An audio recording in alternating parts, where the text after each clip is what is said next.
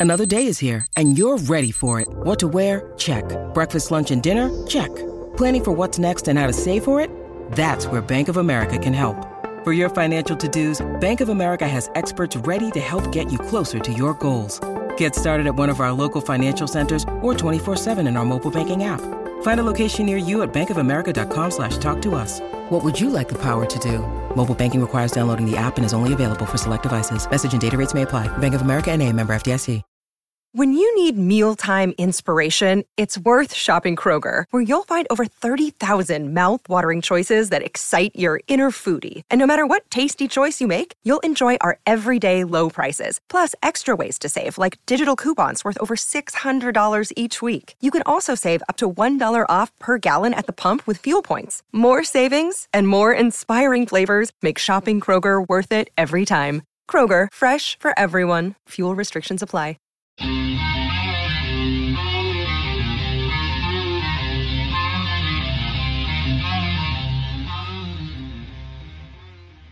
Well, ski to you all, and welcome into another edition of the PHNX D-backs podcast right here on PHNX. My name is Derek Montilla. Of course, I am your mayor of PHNX. This is my vice mayor of PHNX, occasionally known as Thunderstick, Jesse Friedman.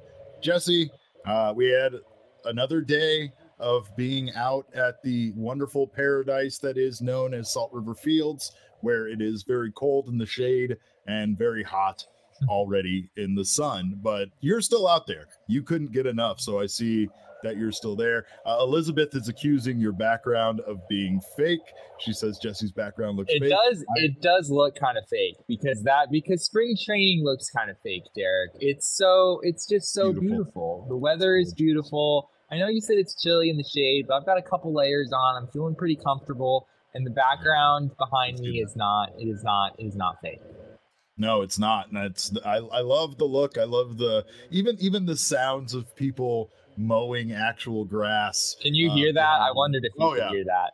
Oh, we can hear that. We can hear that, but that's all right because this is uh the we, we're bringing you the sights and sounds of spring training. If you can't make it out, like so many people did, again, huge crowd out there today of people, not huge, but a nice showing of people out there to show their support for this team. I, I feel like the fan. Uh, the fan contingent stayed stronger than the media contingent. Jesse, there's still, uh, still similar number of fans, not not as many members of the media on day two, but uh, the fun comparison they were making was like, you know, it's like day one is the exciting day, and then every day after that is like Groundhog Day, leading up to whenever they start playing, you know, actual baseball games, and you know that that's not too far away. But we did get a chance to be out there and and uh, you know uh, enjoy all of this uh, uh, wonderful, you know, pitchers and catchers reporting that's still going on right now. Yeah, another uh, another successful day. I'm not really sure what would make an unsuccessful day at spring training. Now, Uh, you know, guys It's are guys are taking us. batting practice, throwing bullpens, Yeah. taking PFPs. Uh, you know, I'm sure I'm sure there were some guys who maybe would have liked for their respective things to go better today, but uh, it's a little it's a little early. Uh, I don't think anyone is too too stressed out about results at this point. Uh, we did get some injury news today, which we'll which we'll uh, get to uh, here in a second. Well, that's actually it. I mean, obviously the guys out there are having a great day, but the guys that aren't able to play right now, not not having nearly as fun. Uh, we did get some confirmation from Torey on a couple of injuries. Some things we didn't know, some things we did know. Uh, Drey Jameson is out for the year, which is something that we had already discussed and forecasted due to the nature of Yeah. the surgery that he had. But uh, again, it was great to see Drey out there on day one in that spectacular looking uniform. Uh, and and I mean he's with the team. He's out there training and and doing everything that he can, at least in the meantime, to keep himself ready for when when he can come back to play. Yeah, I mean, you have Tommy John surgery in mid-September. It's gonna be it's gonna be really tough to come back and, and pitch it all the next year. So yeah, Torey didn't really leave much room for uh, interpretation or any kind of leeway there. It's pretty much just Drey Jameson is out for, for the 2024 season, which, as you said, is kind of what we uh, what we expected all along. No brace or anything though. He was just out there. Just I Yeah. mean, he, he he looked like he he looked like he was ready to go. And you know, Drey, he probably is. They have to they probably have to hold him back. Uh, but yeah, definitely, he probably wants to do too much. Uh, another injury that we heard about that we didn't know uh, was about Kevin Ginkel. and it's nothing. I don't think it's any cause for concern. But here's Torey talking about uh, Kevin Ginkel having some some elbow soreness. Uh, yeah. The only um, the only thing that is worth mentioning is Kevin Ginkel is going to just slow play a little bit. There's a little bit of um, I'm, I'm going to just say right elbow soreness, soreness. Nothing that's going to be um, a hindrance to him. It's just a little bit of a red flag at this point in time. We don't have to hustle through this. He threw a lot of baseball games for us last year, so we're going to pull him back a little bit and start his clock and start his time a little bit a little bit later than most. When did that pop up? Um, the exact time, I'm not sure. Probably about a week ago, I would say. Has that had imaging? He has, and everything is fine. So again, no cause for concern there when it comes to uh, the injury. They said they he did have imaging. Uh, everything's fine, but again, the short off season really does uh, leave leave some of the guys still kind of recovering from from from just pitching not too long ago. Yeah, I mean, I, I hadn't realized actually how many innings Kevin Ginkel threw altogether last season. Uh, he was at 65 in a third innings in the regular season, plus 11 and two thirds in the playoffs. I think he had a few, like a handful of innings in Reno as well uh, when he was sent down for a couple weeks back in June. So yeah, I mean, there that's, that's a huge workload really for for a relief pitcher. You're talking about you know right around 80 innings altogether over the course of a season. Uh, you know, there were certainly some moments where the Diamondbacks had him pitching on back to backs or whatnot. It seemed like he uh, struggled a little bit more in those situations, as many relief pitchers do. And uh, yeah, certainly not good news to have him uh, dealing with some elbow soreness here early on in camp. But as you said, and, and as you heard from Torey there, it doesn't sound like a significant concern. No structural damage or anything like that. It's just a slow play situation. Sounds like Kevin Ginkel still has, you know, at least a decent shot of being ready to go by opening day is that this is different though than Zach and Merrill, who also are going to be kind of slow played as far as their progression. They they have no injury, they have no they they have right. nothing, but there's there is something there with Kevin Ginkel, and again, it's nothing to be concerned with at this time, but it is something at least to be aware of because he was such a huge part of that bullpen last year. He really was. I mean, yeah, Kevin Ginkel went from, I, I wrote this in, in a story the other day on our newsletter. Uh, you know, Kevin Ginkel went from this time last year competing for a spot in the Diamondbacks bullpen to right. like he was not guaranteed a spot in in, uh, in the bullpen last year, as, as you know, odd as that might be to think of. This year he comes in, you know, projected by not a huge margin necessarily, but projected as the most valuable reliever on this team. He and Paul Sewald you know, are kind of, uh, you know, far ahead of, of the rest of the competition, at least most of the other guys in this bullpen. Uh, so yeah, Ginkel has very much emerged for this Diamondbacks team coming off the season he had last year. He's a really, really important part of this bullpen. You know, I think about guys who, if they got hurt, are would be very difficult for the Diamondbacks to replace. Kevin Ginkel is, I mean, I know he's a relief pitcher, but he he's near the top of that list for me. Like if you lose your, you know, your best high leverage relief pitcher, that's a big loss. And, you know, this Diamondbacks bullpen is better than it's been in the past, but it doesn't necessarily have a ton of depth, especially at that at that back end. Yeah. And Connor said it. The, you know, Kevin Ginkel just threw so much. Like, and, and that's something definitely to consider here. This is this yeah. is new to some of these guys. You know, some of these guys have not had this short of a period of time to recover from from pitching as many innings as they did last season. And uh, of course, you know, you're right. When you talk about where Kevin Ginkel was to begin last season, or even where he was at the point of the of this year where he got sent down uh, to to AAA, right? Like to, to think of that, and then to think of what he was for this team at the end of the year is is kind of incredible. You know, he he, but he, he even when he was sent down, you and I uh, were very confused by that. We knew it was a thing about options and such. It really wasn't about his performance because he was performing well yeah. at the time. Another guy, though, Jesse, that could be absolutely huge for this team, and and this also comes on the back of some injury news, is Corbin Martin. Uh, who is a uh, you know a guy that was competing for a spot last year, uh, looked very good, and then lost the whole season himself due to injury. Yeah, he did. I, I talked with Corbin Martin a few weeks ago. Um, should have a story coming out on on him here in, in pretty short order. Um, and yeah, he told me it was in he was in like the most pain he's ever been in in his life. Uh, I mean, you think about your uh, a tendon tearing in your shoulder, uh, like a very important tendon. It does not sound like a like a pleasant experience at all. Um, and uh, yeah, it was it was rough for him. Torey uh, talked about today. I think we have a clip of just the progression that he was on last year, how good he looked in spring training. Um, you know, being in a good position to make the roster, and then having that happen. It was really unfortunate. This year, it sounds like Corbin Martin is is ready to go.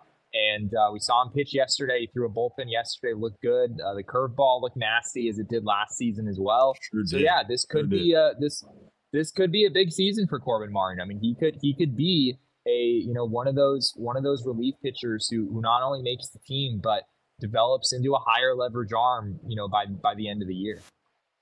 It's a, a it could be a low key weapon uh, for the Diamondbacks that not many people are really considering. You know, we're often talk about the um, we often talk about the uh, you know additions through free agency and such, but Corbin Martin could absolutely be a, a, a big part of this team out of the out of the bullpen. Uh, and this is what Torey said to say about him being a full go. Corbin Martin is a full go, um, and he's throwing the ball very well and feels health, feels healthy. You know, if you can remember back to to last spring, he was on a journey to make this team. He was probably, I know the conversations we were having. He was he was right in the forefront of those conversations, and then got hurt. It was a terrible day for all of us. So um, I continue to remind him of that throughout the course of his rehab, and he's picked up right where he left off. So. Um, he's healthy. We want to see him go out and execute and, and make the best decision moving forward for him.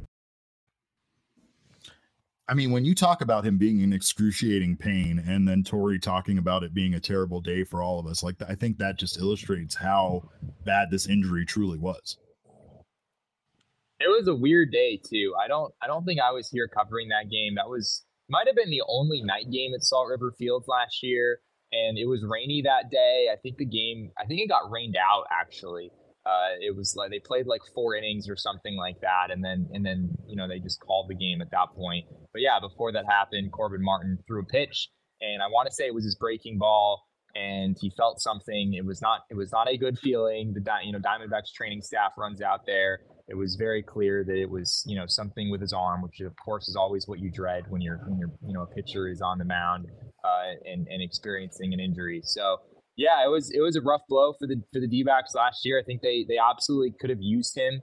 Uh, his curveball, as I said, I mean, looked good the other day. It looked good last year. I checked on on the whiff rate of of that pitch uh, in spring training last year. I want to say it was like forty percent or somewhere above that. Granted, it was he only threw about five innings in spring training last year before the the injury happened, but that has a chance to be a really good weapon for him. And you know, the Diamondbacks when they acquired him from from the Astros for Zack Greinke a few years ago, they were hoping that Corbin Martin would be a starting pitcher. You know, a formidable starting pitcher, someone that they had been trying to acquire for a while. The fact that he had had Tommy John surgery kind of opened the door for them to do that. Um, they were able to get him in, in that deal for for Greinke, but yeah, I mean, coming over, it's just been he just hasn't really had consistent opportunity in in the majors. You know, he comes over. He was dealing with Tommy John surgery. You know, there have been other uh, smaller injuries that have popped up, and then the big one last year. He hasn't really had a chance to prove himself at the big league level, and I think he's 28 years old now. He's not, you know, he's not the up and coming prospect that he maybe was when the D-backs first acquired him. But that doesn't mean he can't, you know, be a, a valuable member of, of this team, specifically in the bullpen. I, I don't think you're going to see Corbin Martin vying for a rotation spot but in the bullpen, I, I think he could be a weapon. Well, we are going to be talking about who is going to be vying for a rotation spot. And Torey today did make it sound like the competition was a little bit wider uh, than than what we're speculating, which I think most of us are just kind of focusing on Ryne Nelson and Tommy Henry. But there's a few other names that are in the mix as well that Torey discussed today. Uh, another thing that was discussed today by Geraldo Perdomo was us uh, and our and our video because Jerry P uh, basically told us I saw what you said about me and uh, I saw your video and uh, that made me laugh very much because I replied by saying yeah I know we saw your Instagram that's why we made the video right? Like your your Instagram picture, loving your teammates and and and just reminiscing on the season that was 220, 2023 is what what made us worry, what made me panic, Jesse. And of course, I'm I'm glad he knows that I panicked about uh, a very innocent set of pictures that he posted on Instagram, which looking back on it now in hindsight was maybe a little bit overreactionary. I mean, I think we kept it in perspective. Like we didn't really strongly believe that Geraldo Perdomo was being traded by the Diamondbacks, and I mean that, that would be kind of a weird thing for uh, you know, Geraldo to do before before any news of a trade had come out for him to just like start, you know, going off on Instagram saying but, farewells to everyone. We we do uh, know how things work sometimes, right? Like sometimes we know that that information is passed along internally, obviously, before it makes the news, sure. before they make it official, right? So sometimes, in some cases, uh, and maybe I'm a little guilty of this. Some people just put too much stuff about their life out on social media too quickly, Jesse, and maybe maybe oh, you're you're hundred percent what we saw. Yeah, you're hundred percent guilty of that. Uh Geraldo Perdomo, I mean, this isn't really even his personal life. Like this is just his teammates, right? Yeah, this uh, is just, but just teammate love. Yeah. It, it, was it was still still funny. I mean, yeah, all all in all in in good fun. Uh, I think Geraldo probably understands why there might have been some speculation there. But yeah, all indications are that Geraldo Perdomo is very much going to be a part of this yeah. Diamondbacks team in 2024. I don't uh, I don't anticipate any trades happening. Just as we said uh, back back when this whole thing happened. Well, I mean, after after the way you smiled at us while he was talking to us about this, I like now I want that. I, I want to make sure he stays the Diamondback forever until the end of time. Uh, but yeah, no, the the smiles we're we're we're all around Jesse in the clubhouse. Everybody was having a good time. I think I counted, if I have it correctly, uh, the words "connected" were said 38 times. So 38 times people said that they were connected, and I smiled. You're just you're just counting connected and dangerous. Oh yeah, dangerous. yeah, d- Connected and dangerous. That's like uh, that makes me do what like Pee Wee used to do. It's like the secret word, like ah he said it, uh, you know, that kind of thing. But uh, connected mostly uh, because, of course, you know, we heard Torey talk about that quite a bit. He talked about how many position players were out there, both yesterday and today. I, I and you know that uh, essentially, aside from a few guys that are, are, spending some extra time with their family, and uh, aside from a visa issue, everybody is at camp, and that includes uh, every uh, all the position players as well. Which, I mean, I, I know this isn't that uncommon, but it does it is kind of cool to see this team this excited to be back out there, back together. I mean, I know Ryan Thompson brought that up that they're just kind of excited to be back around each other and and you know training and getting ready for the 2024 season. Yeah, we talked with Tommy Henry for a while too, and that was, that was something he emphasized is just like the best part of spring training is the time in the clubhouse. We touched on it a little bit yesterday. This is a time of year where where the players have a little little bit more uh, a little bit more uh, room to just be able to hang out with each other and you know crack some jokes along the way and whatnot. It's a more lax time of year for them, and I think they really enjoy that. You know, and and Torey talked about this as well. Like this is the time of year where you really do. You're going to form a bond, you know, on some level throughout the course of a very long baseball season. But you also can start that process right now here in spring training uh, you know, there's it's going to take more than just the Diamondbacks 26 man opening day roster to get through the season. Uh, you know, a lot of those players that are going to be helping out, not necessarily on day one, but over the course of the year, are here in spring training right now, and they have an opportunity to, you know, all kind of get to know each other at this point as well. So this is a really foundational part of, of the year for teams to just really, really build that that bond with one another. After two days, Jesse, who's our favorite coach, and why is it O Dog already? Orlando Hudson is is uh, no one's ever accused him of being quiet, and and that that definitely, as a member of the media watching these kind of mundane practices, you you definitely want to figure out where O Dog is and make sure that that's the you know you're watching the practice you happening on that there. particular field. Yeah. Uh, there's going to be probably more entertainment value there than than anywhere else. Uh, there was a, a, a ball that first of all, I'm pretty sure that Odog could still win a Gold Glove award. Uh, you yes. know, his hitting at this age might be a little bit suspect, but at second base, he's still fielding those grounders to facilitate some of these things. He looks yeah. pretty. He looks pretty good out there, Derek.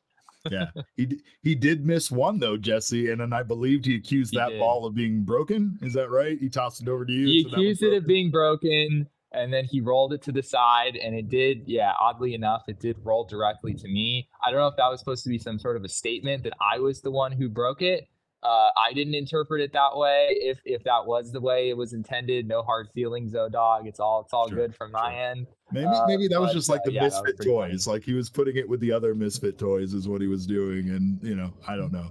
Uh, it's definitely definitely not no no reflection of you at all, Jesse. Of course, uh, you did you did say that uh, yeah, getting out there uh, is definitely this is like if you love baseball, this is the best time to be here. And if you are here in town uh, and you are from anywhere else, of course, uh, the one thing you have to make sure to not miss out on while you're here is is the Mexican food. Is the Sonoran style, time tested recipes of our friends from Someburros. Uh, and of course, Someburros is uh, located all around the valley. They have their brand new locations in Goodyear, Peoria, and of course, uh, my location, which I frequent quite a bit uh, up here at I 17 and Jomax, aka South Anthem, I think is what my friends call it. Of course, you can visit someburros.com to find one near you, but uh, they have incredible platters for you if you need to cater your events, or of course, they have all the burritos, uh, all the incredible burritos, breakfast burritos, uh, wonderful coffee, and so much more. So, what, what, whatever you're looking for, check out someburros.com. Let Someburros cater your next meal, big or small. Order online or find one near you by visiting someburros.com. Uh, and a great way to get yourself ready uh, to eat a wonderful burrito from Someburros is to get yourself some OGs. Uh, they have a wonderful variety of strains and doses and uh, things to help you out, like sleep edition gummies, and of course, a happy balance gummy, and so much more over at OGs. They also have their brand new uh, products, including their OGs Naturals and the Big OGs. OGs Naturals are vegan gummies made with live rosin. Uh, meanwhile, the Big OGs gummy is a mega version of Peg's Raspberry Orange RSO. Uh, of course, these are both available at dispensaries near you. So to check out everything OGs Gummies has to offer and where you can find them, head on over to ogsbrands.com. Big shout out to you guys uh, for being here in the PHNX Sports YouTube channel. Of course, if you haven't subscribed to the channel yet, make sure to do so now. Sign up for notifications. That way you don't miss whenever we go live because, especially these spring training days, uh, we don't know sometimes when we're going to go live. And sorry about yesterday because that was, uh, once again, that the, I'm not saying I'm not saying that there was another fire in our building, but what I am saying is that I suspect that fire did more damage than we know. But anyway, uh, we will still be bringing you this show, no matter if Jesse and I have to do it together in his living room on his cell phone. We will be here. Uh, that was that was actually a possibility today. That, Yeah. that we didn't quite Yeah. make it to that point of desperation, but it was it was discussed. So maybe maybe one of these days. We picked far better better backdrops for today but of course we thank you guys for being here. If you're listening on the audio podcasting side you cannot see jesse's wonderful backdrop but i assure you it's breathtaking. Of course make sure you're subscribed over there. Maybe stop by and check out the youtube show every once in a while if you haven't done that. Uh, and also leave us a review. We always appreciate those reviews very much. Uh, we thank you guys of course uh, for listening. Uh, i did want to give a shout out to my guy jackson uh, Jackson here says, Derek, it's me, Jackson. We met today. Uh, I just want to say, uh, speaking of breathtaking, Jackson's fit today was breathtaking. I walked up upon this man as I was entering the media gate, uh, and he was wearing the brand new uh, cream colored home jersey. He had on the teal, uh, you know, spring training cap. He had an amazing mustache, and he looked ready to go for the season. He looked ready to go for a playoff run already. Uh, and then he called me the mayor and told me that uh, he's from Flagstaff and uh, listened on his way down, listens to the show. So thank you, Jackson, for listening, and of course, thank you for uh, showing up uh, ready. You ready to rock and roll today? That's for sure. Uh, speaking of How being come, ready, how come I didn't get to I didn't get to meet Jackson? That doesn't. I doesn't because right. I refused Jackson have to a introduce him to you. Uh, I don't know. He called me the mayor, and then I thought maybe he might show you more love, as does everybody that we meet. So I was like, no, I'm not. I'm keeping this one for myself. Selfishly, I'm keeping it. Uh, of course. Uh, Jesse, we do know that the battle for the fifth and final rotation spot for the Arizona Diamondbacks is going to be uh, a pretty significant competition. Like I said earlier, even though we've kind of discussed that it's between Ryne Nelson and Tommy Henry, it, it isn't just between those guys. And there is uh, a few other names that have kind of come up. I know today Torey was asked about both Bryce Jarvis and he was asked about uh, Blake Walston, and he didn't he didn't turn down the idea that either of those guys could be in the running potentially for this uh, starting rotation spot. Yeah, I mean, you know, I, I think in some ways it's manager speak at the beginning of spring training. Sure. To, Yeah, you can't kind say of- no. yeah, you you kind of leave you kind of leave the door open on everything. Like you know, looking back to last season, we were having similar conversations about the Diamondbacks' fifth rotation spot. You know, I I look back to that and I'm I'm still asking myself, like, did Brandon Pfaadt really have a shot last year? Was he really in the running for that spot? That's sort of what we were what we were led to believe uh, at the beginning of spring training. But then he went and, and pretty clearly outpitched the competition, and yet you know he was uh, sent sent back to you know minor league camp uh, you know, a decent a decent amount of time before opening day. So I, I think at this point you're going to see Torey cast a pretty wide net. You know, not not close the door on any on any particular player at this stage of spring training. Um, but yeah, I mean, you know, he said he likes what he's seen from Bryce Jarvis so far. Uh, he was asked today if if Bryce is in the running for that fifth starter spot or for a bullpen spot. We kind of saw Bryce in more of a reliever role last year, like a reliever opener type role. And we don't know for sure yet. Torey said that he wanted to have that conversation with Bryce first, and then he would be willing to share that information with us. So I imagine tomorrow we'll get more clarification on exactly where Bryce Jarvis stands in this in this race. Uh, Blake Walston threw a bullpen today. Torey talked about that as well and said that he really liked what he saw, you know, moving the fastball around, the breaking pitches and, and whatnot. Um, yeah, again, on, on paper, I'm not sure if I see Blake Walston as being a, a legitimate contender here. It, it feels like you know the path for him is probably to start in AAA and then maybe you know maybe even likely get an opportunity to come up at some point when injuries and whatnot arise over the course of the year. Um, but yeah, I mean maybe maybe this race isn't just Ryne Nelson and Tommy Henry. I think Slade Cecconi certainly has at least some chance to, to nail down this role. He's he's another guy in the running as well for sure.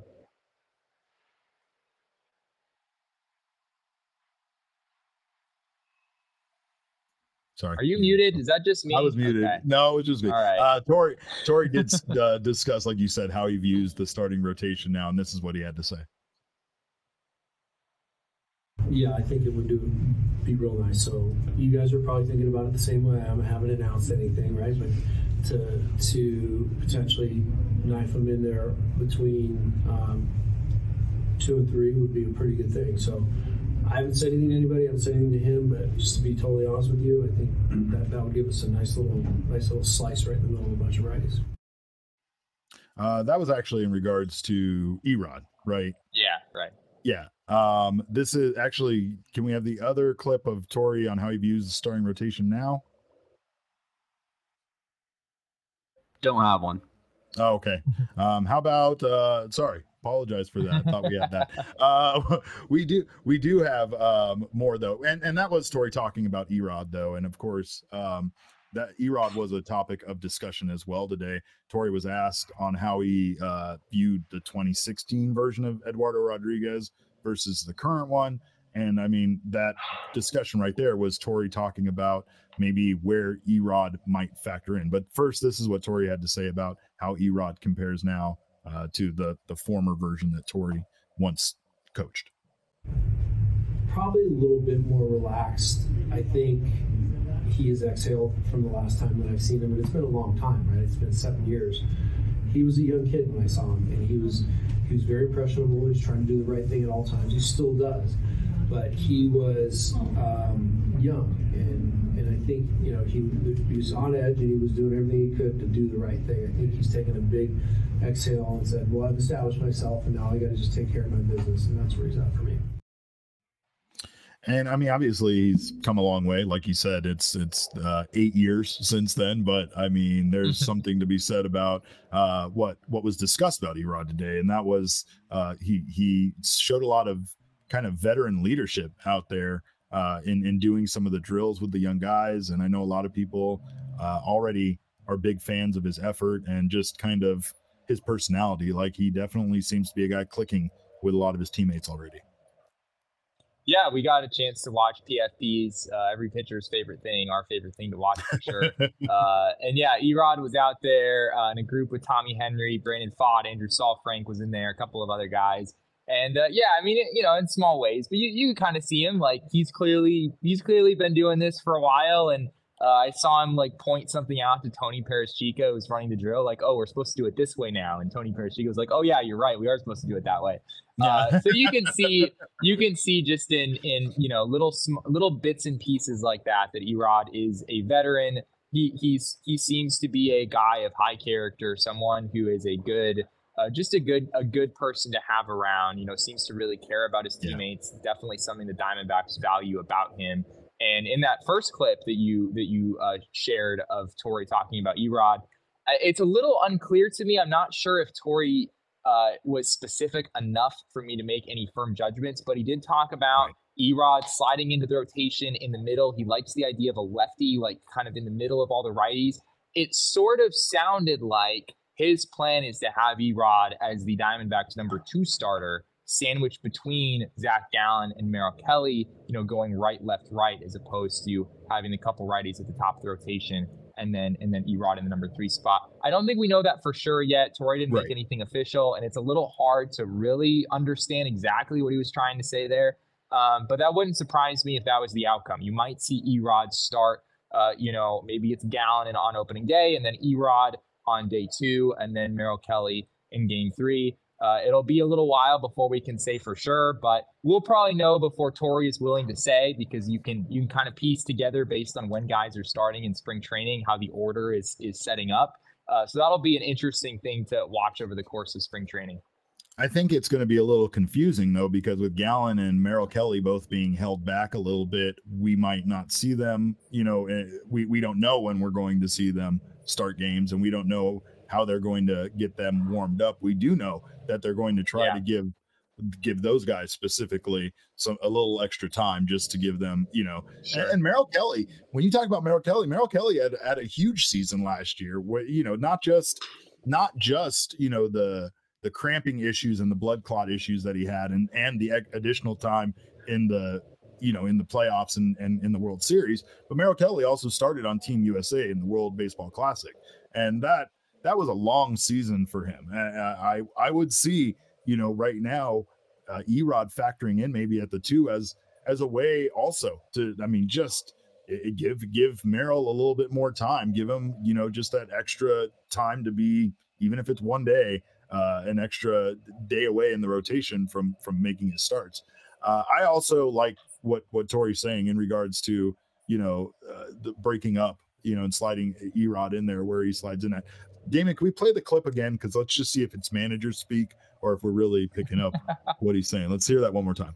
Yeah, I think it would do be real nice. So you guys are probably thinking about it the same way. I haven't announced anything, right? But to to potentially knife them in there between um, two and three would be a pretty good thing. So I haven't said anything to anybody. I haven't said anything to him. But just to be totally honest with you, I think that that would give us a nice little nice little slice right in the middle of a bunch of righties.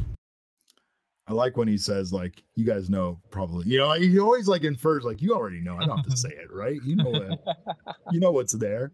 You, you know what question you're asking. Answer it yourself. You know." But anyway, um, you know, and and again, that's that's in regards to the rest of the rotation, which we feel like is fairly set. But getting back to that competition for this fifth spot in the rotation, I feel like it, it's it, again, you you might be onto something. You know, for the most part, it might be really, really still down to just Tommy Henry and Ryne Nelson.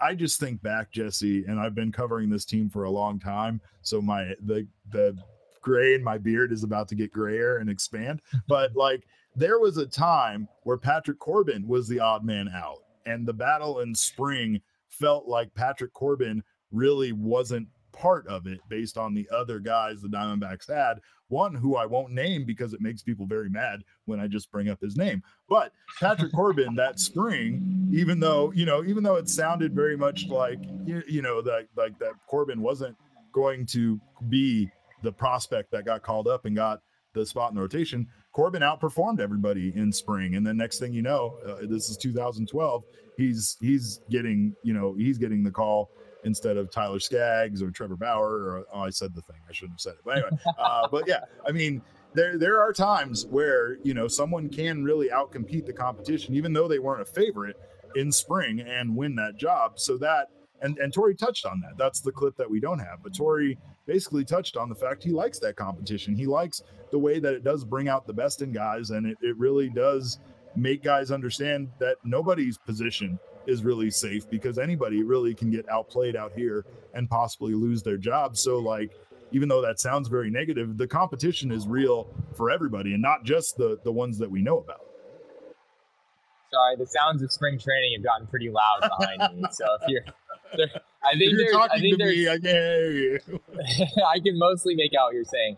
Uh, no, there apparently there's some college baseball uh, stuff like the Desert Invitational or something like that is happening here tomorrow. So I think they're getting the field ready for that. But Gotcha. anyway, uh, yeah, I something that was interesting to me also about this is Torey didn't didn't say that the number four spot in the rotation is open. Brandon Pfaadt is going to make the team. That was something that he he said. Num- one through four in the rotation, we feel good about. There's no questions at this point that Brandon Pfaadt is is going to be in the opening day rotation. No no surprises there really. I mean, after I know Pfaadt had an ERA in the high fives last year when all was said and done, but you look at his numbers in the second half, you look at his numbers certainly in the postseason. I think he clearly earned that spot.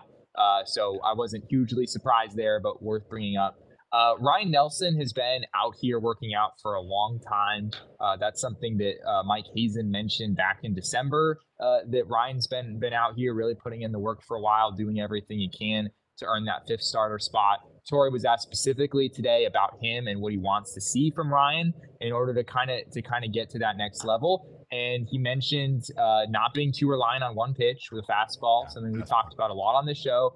Ryne Nelson, uh, you know, has a really good fastball. It took a bit of a step back last year, and really no one's fastball is good enough, you know, as a starting pitcher to just be throwing it and throwing it and throwing it.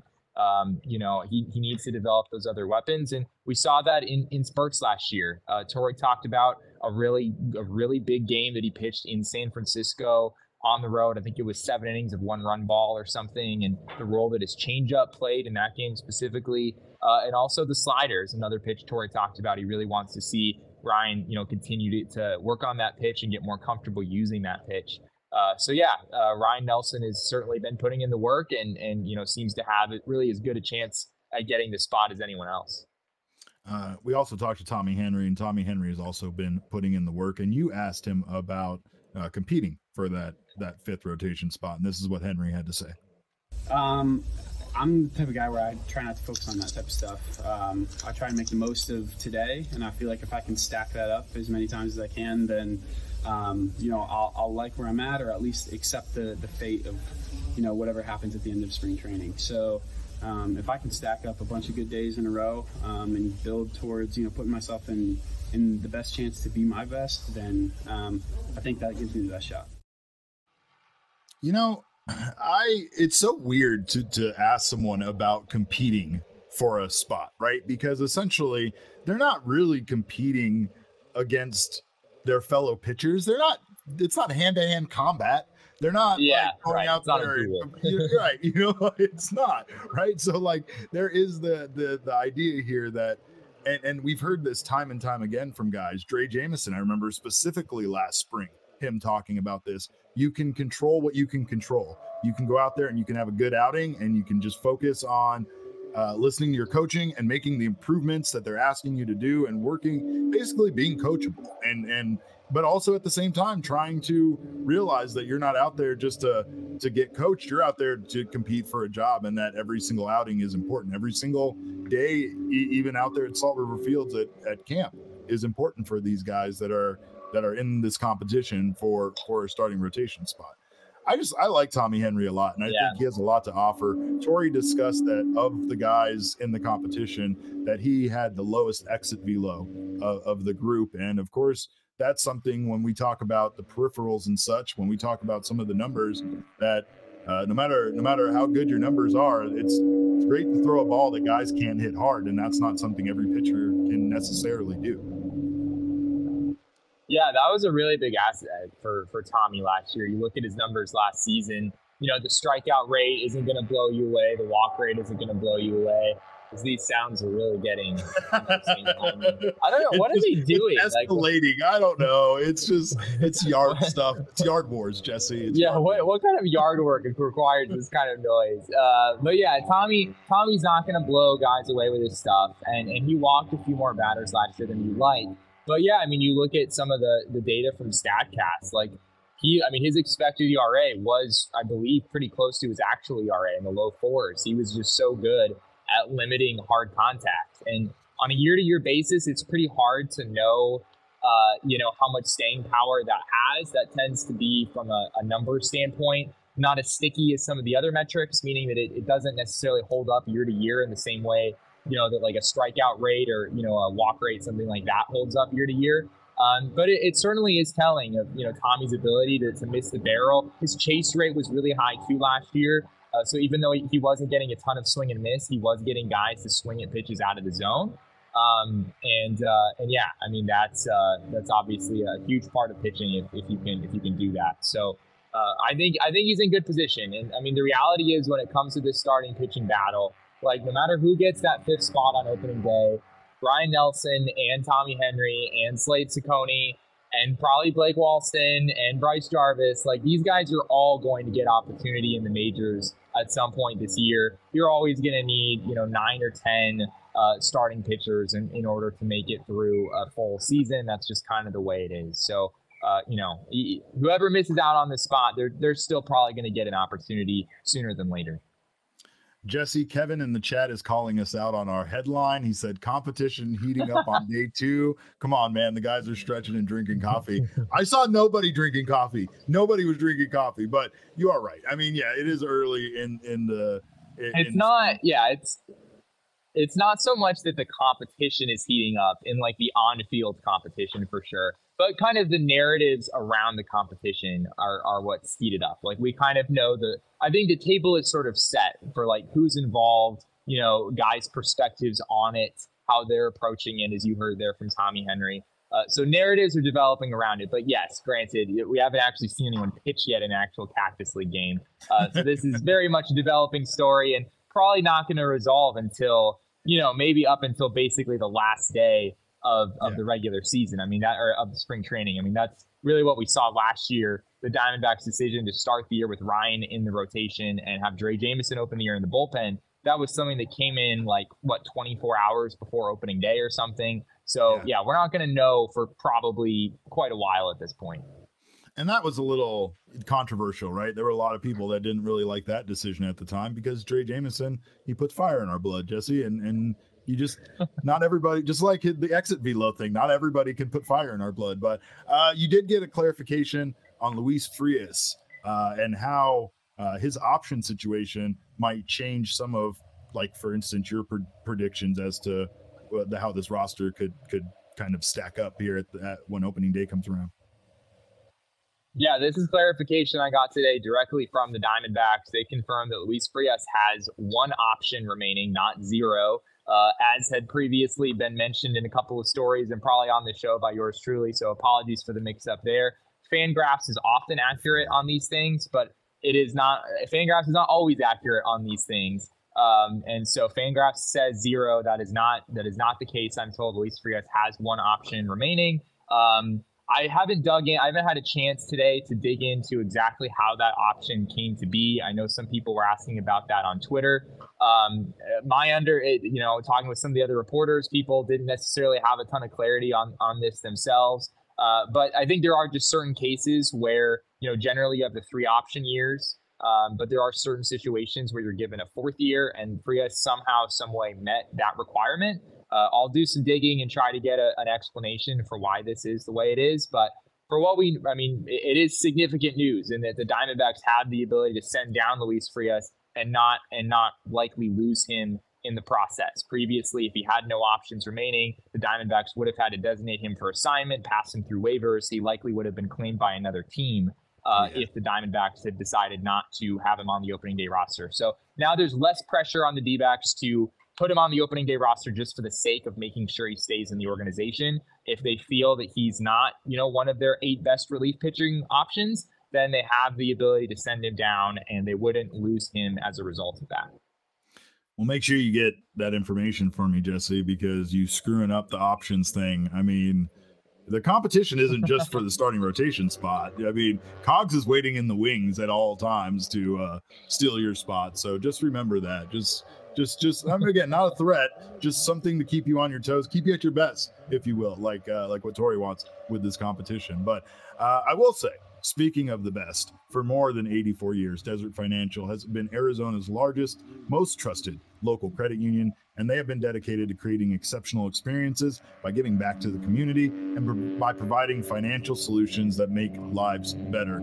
Uh, Jesse, Damon, can you mute Jesse? Because I, I, this is, I can't read and listen, thank you. Get him out of here. Thank you. Just mute him for the rest of the show. This is how we're doing the rest of the show. Anyway, uh, Desert Financial Team, by the way, are financial experts. You want to trust financial experts. Not everybody has your best interest in mind. So make sure you trust a financial institution that does. Look to Desert Financial for checking and savings accounts, mortgages, loans, credit cards, investment options, and so much more. When you open a free checking account online right now, you can get $200 in bonuses. Get started by visiting desertfinancial.com slash 200 right now. Also, check out our friends over at BetMGM Sportsbook. Of course, uh, Damon Dog is back, and he is here to make sure once uh, get get you uh, some bets, get your bets all straightened out. But in the meantime, download the Sportsbook app on iOS or Android or visit betmgm.com. Sign up using our bonus code of PHNX. If you deposit $5 into your newly created account uh, and wager that amount, you will receive $150 in bonus bets, regardless of the outcome of your wager.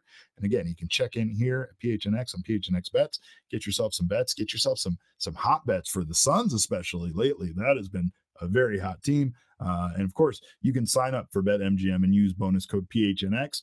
Place your first BetMGM sportsbook wager through the sportsbook mobile application for at least five dollars. You will re- you will receive one hundred and fifty dollars instantly in additional winnings, regardless of your wager's outcome. Check out the show notes for full details. And now listen to Damon talk about the disclaimer.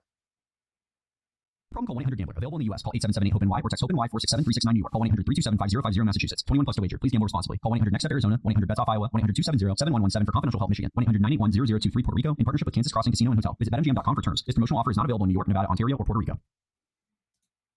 All right, you can unmute him now. Am I allowed? Yeah. Puerto Rico. All right. Puerto Rico. I just wanted you for that part. Uh, Jesse, uh, we did hear a little information today about how sick of fanatics some people are. And we know fanatics at times has made our lives as sports fans very difficult, but it would appear that some people very much do not like the new Major League Baseball jerseys. And I say that as a thing across Major League Baseball. This isn't specific to Arizona Diamondbacks, but we understand that Nike has kind of outsourced the creation of MLB uniforms to fanatics. And some people aren't happy. There's been some complaints that there are less customization options for pants uh, for like pitchers and such. Uh, I, I kind of got some word today that there's kind of like three options instead of like a series of measurements that that players could have. Uh, there's just a lot of things. Uh, apparently, people just think the back, uh, the lettering on the back looks janky. Like uh, people aren't happy. They're not happy. I know we saw the St. Louis Cardinals like spring training jersey, jersey looks uh, as basic as it, as it could look. I mean, it, it, it looks like I made it, Jesse. That's all I'm saying. I mean, this is like I said, the letters, the letters like aren't yeah, then then I think it was the numbers on the back of like a Miles Mikolas jersey. They're like clearly not aligned properly, which, which did seem did seem yeah. not ideal. There's a there's an article uh, over at the Athletic talking about this and how it is an issue that's come up in a lot of a lot of major league clubhouses. The union is apparently involved in this as well. Uh, my understanding is that Nike designed these jerseys, engineered and designed them. They do have this nicer feel. Uh, you know, they feel like like wearing a T-shirt almost. Uh, so I think there are some positives from a feel standpoint. Um, but yeah, they were manufactured by Fanatics, and uh, yeah, people are not happy with the way that they came out from a visual perspective.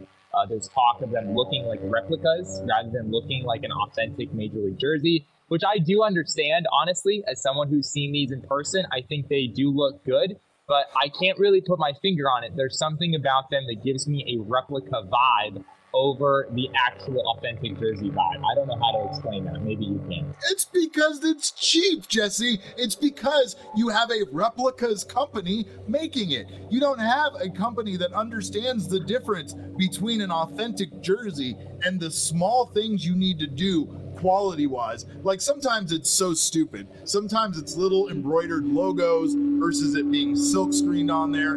Sometimes it's a matter of using like I don't know. I mean, we this came up with the NHL jerseys. Adidas used to make the NHL jerseys and they were so nice looking. The material was nice. The way that like the the shoulders had a different material than the rest of it. This like little NHL jersey yeah. right here was like chrome and looked quality. It looked like you were wearing an authentic jersey versus buying, you know, a, a cheaper version. Like, honestly, jerseys having tiers has always been a thing. That's nothing new. Ever since I was a kid, I was always buying the silk screened basketball jerseys because I couldn't afford the embroidered ones. Not to mention, I didn't really like the feel of them because they were heavy and they had the big patches on them that, like, if you tried to wear it uh like just it felt weird and it felt like it wasn't very natural right? Like these uh jerseys for the players should have a difference in quality than the than the replicas there should be things to them i, I feel like the, the, the letters are small are small i don't i haven't had a chance to see up close but i did get a chance to see the diamondback snake patch on the on the sleeve on a jersey today and i didn't i couldn't really see like a stitching going around the edge. And sometimes like that embroidered yeah. edge, that stitching, that's yeah. that's that's that quality that that differentiates it from a replica with like a logo just being silk screened onto the sleeve. And I think that that's kind of the problem. Now, don't get me wrong, there are advancements in the jerseys that they're making for the players so that they are more lightweight and stretcher stretchable. Uh, that's something that Tommy Henry brought up. Tommy Henry had no complaints about the new jerseys. In fact, he said he liked them more. Everything he had to say that he felt was different from last year's jersey was an improvement. So there were no no complaints on his end about it, but um, we didn't get a chance to ask him about like the pants having less options. For instance, it's yeah. like they used to like do measurements and if you wanted like a tight pant or if you wanted a loose pant like you had all of those abilities yourself to just pick and choose what you what how you wore your pants like merrill kelly wears a very baggy like pant and you can tell that's kind of his preference that's not just because sure. merrill kelly doesn't didn't get the tailored version of pants else got it's, it's a preference thing when it comes to athletes being comfortable and performing at their best, you want them to be comfortable. You don't want to limit their options to the same options that we as fans have to customize the same stuff. Like they should definitely have a more customized version of the jersey and and the pants and and a higher quality one. So I, I understand. I mean, it is yeah. just spring. So it remains to be seen, but I just don't know if this is going to improve come the regular season. You do have a replicas replicas company making your jerseys now, and that that might right in itself be the problem. Yeah, it is. It is interesting having Nike like design them, but then Fanatics doing the actual manufacturing.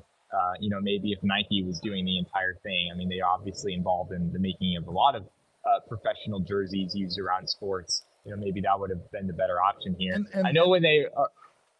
Go, I was go say, there's there, there's little things Nike does that I like, and it's stupid. I even tell my wife sometimes it's stupid, right? But it's like, oh wow, they put the like they put the little like logo on the on the on the zipper or they did this or this is embroidered down here in the corner like it's small stuff that really is meaningless at the end of the day and most people that see you wearing it probably wouldn't even see that or or notice it but it, it's those little those little things that makes me feel like spending the extra $40 on a on this jersey versus that jersey jersey was worth my money yeah that's fair yeah, I know when they when they originally released these these jerseys that were going to be used in spring training. There, there's a quote from Nolan Arenado that was you know very positive. Like they, of course, in in the initial press release, they had some you know some good stuff from players, some good feedback from players in there. Uh, but that's not always you know once you release them to the masses and there's a bunch of you know hundreds of players around the league uh, putting these on every day. You know the the full uh, the full scope of feedback starts to trickle in, and, and, it hasn't been great. So yeah, we'll have to talk to some more D-backs players, see how they how they feel about, especially the the lack of customization with the pants that you mentioned. I imagine that would be uh, you know an, an, issue for for some guys. Um, but yeah, I mean maybe you know the union getting involved tends to make things happen Uh, so yeah. if, if the union, you know, is, is able to have their way here, I wouldn't be surprised if there was, you know, some some kind of solution to this issue before too long. How did we drift so far from snakeskin colored snakeskin belts being, you know, customized right outside of the locker room door to this, Jesse? Like it happened so fast. yeah, I, I, this pretty pretty soon they're going to be like, do you wear a small, a medium, or a large? Just tell us. We got those three sizes. Uh, maybe we could do an XL if you really need it. Like, oh, that's all we got. Sorry, sorry, pal. Uh, well, speaking of customizing your experience, I'll tell you, Arizona Lottery right now has a very unique uh, ticket and promotion called Arizona Adventure. There's three unique ways to play this. Of course, you can play it by buying uh, Arizona Adventure lottery tickets featuring three iconic landscapes uh, here in the Valley. You can also check in at geolocated adventure spots at 10 destinations across the state from Flagstaff to Yuma. And yes, even Yuma. Yuma is beautiful. I, I had a wonderful time with my friends uh, at a music festival in Yuma. So make sure you check out everywhere in the state, including Yuma. Uh, and they have all sorts of wonderful spots, including uh, East Wetlands Interpretive Trail in Yuma, Arizona. So visit azadventure.com for more details and directions. But by checking in at these destination coordinates on the website, you can have a chance to win $1 million in cash and Arizona travel prizes. This promotion celebrates state pride and uniqueness and beauty of Arizona. And of course, right now, it, look at that background behind Jesse. Like, look how beautiful our state looks. So this is one one day after one day after Arizona's birthday. It's looking looking gorgeous, Arizona. So uh, make sure to check out this promotion. Visit azadventure.com for more information on how you can take an adventure with Arizona Lottery and for a chance to win one million dollars in cash and Arizona travel prizes. Damon, I know just you've been back. You, for... uh, oh, go ahead. I was just gonna say, find you a place to enjoy the nature where they aren't mowing the dirt. Uh, mowing the dirt is a little bit is a there's a noise pollution element there that I don't recommend. Seems there's a lot of other a lot of other places you can go. uh, yes, there is. Uh, Damon, have you gotten some piping hot queso from Illegal Pete's in you yet? I know you. I know you've been back for a while, so I imagine you've made your stop to Illegal Pete's. What's funny is I actually have. I went I on. you have. I went on Tuesday, my second day back. Because because it's like inject it into my veins, inject the piping hot queso right into my veins, and that's uh, I love that. That's place, why. Man. If, if you need to find Damon, that's typically where we go to find him. We'll we'll search Studio B, and then Jesse and I just get right in the car and drive to Illegal Pete's to try to find Damon because we figure that's the second place he'll be. Uh, Illegal Pete's does have Arizona's strongest margaritas, and they also have some wonderful food. Don't miss out on the uh, reverse nachos, by the way, which might be the only way to nacho it might be the only way to nacho you guys. I'm not sure if I ever want to go back, but take advantage of Illegal Pete's weekly deals right now. Kick the Monday blues with $3 margaritas all day long, or ease your way back into the week with $2 tacos every single Tuesday. If you work in healthcare or if you work uh, in education, make sure to take your team to lunch at Illegal Pete's every Tuesday. Enjoy buy one, get one free entrees. And don't forget to unwind after a long day at their happy hour, 3 p.m. to 8 p.m. every single day. Illegal Pete's, your go to spot for burritos, buddies, and beer. And if you're here in town for spring training, great place to stop. Again, uh, make sure to fill up while you're here. Get get your fill of all the wonderful food we have to uh, I have to offer uh, down here in this in this part of town because we got some great stuff. Of course, uh, we thank you guys so much for joining us. Jesse, are you gonna drink water? What are you gonna do? Are you gonna go down? What, what, hey, what do you do now? I've been I've been drinking water. I have my okay, my, uh, boy, that my boy. hydro flask on right. on. It's ready to go right here. I think I'm gonna have to go help them mow the dirt though. It sounds like they've got, they've got a lot of work. I mean, maybe do, maybe you go to explain to them that, that the dirt doesn't need to be mowed. I don't know. That might be a conversation for another day. But you uh, mow the grass. You don't have to mow the dirt. yeah. All right. Well, uh, we will be back at it tomorrow. Of course, we'll be back at, back at Salt River Fields. Uh, so make sure to join us this same time tomorrow at 2 p.m. Hopefully in studio. No no promises there though. We might we might just make this a regular thing. I'm to go join Jesse where he's at because even I'm jealous of looking at his background right now. Uh, of course, you can follow us on Twitter. I am at cap underscore caveman with a K. Jesse is at Jesse and Friedman. Our show is at PHNX underscore DBAX, but all roads do lead to at PHNX underscore sports on Twitter, Instagram, and Facebook. We thank you guys for stopping by. We appreciate your time. Uh, and we will see you tomorrow. In the meantime, have a wonderful evening. And remember, kids, baseball is fun, but it is so much more fun during spring training.